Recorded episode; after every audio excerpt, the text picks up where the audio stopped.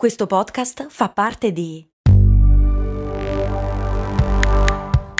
Voice Podcast Creators Company.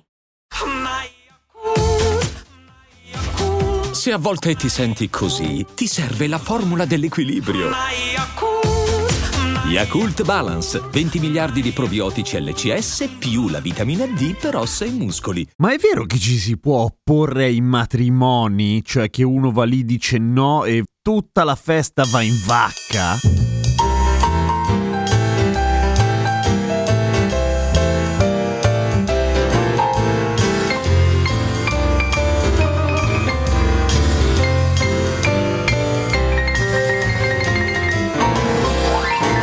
Ciao, sono Giampiero Kesten e questa è Cose Molto Umane. Avete in mente quella frase che fa tipo Parli ora o taccia per sempre? Tipica dei film in cui a un certo punto sono lì che si stanno per sposare e arriva tipo l'ex di lei a rompere il cazzo. Dice no, non lo fare.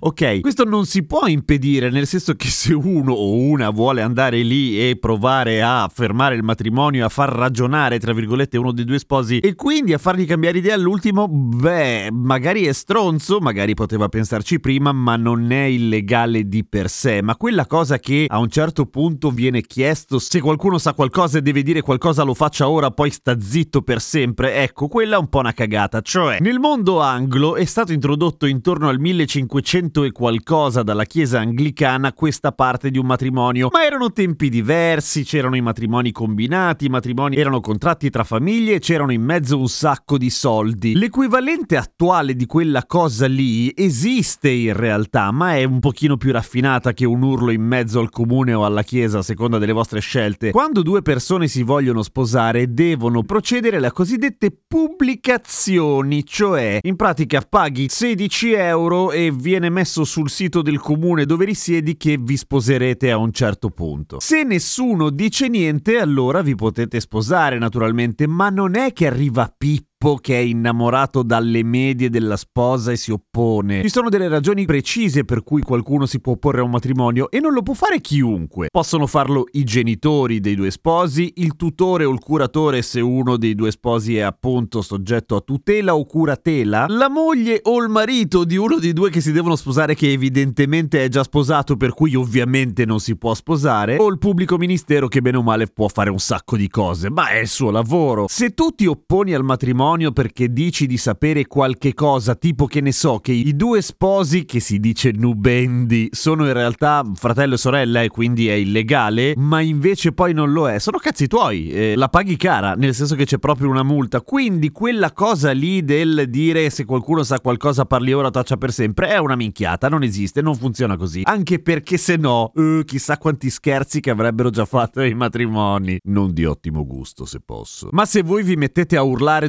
durante la cerimonia che quel matrimonio non sa da fare, probabilmente i parenti vi menano e non succede niente e loro due si sposano e voi avete fatto una figura di merda per l'ennesima volta. A domani con cose molto umane.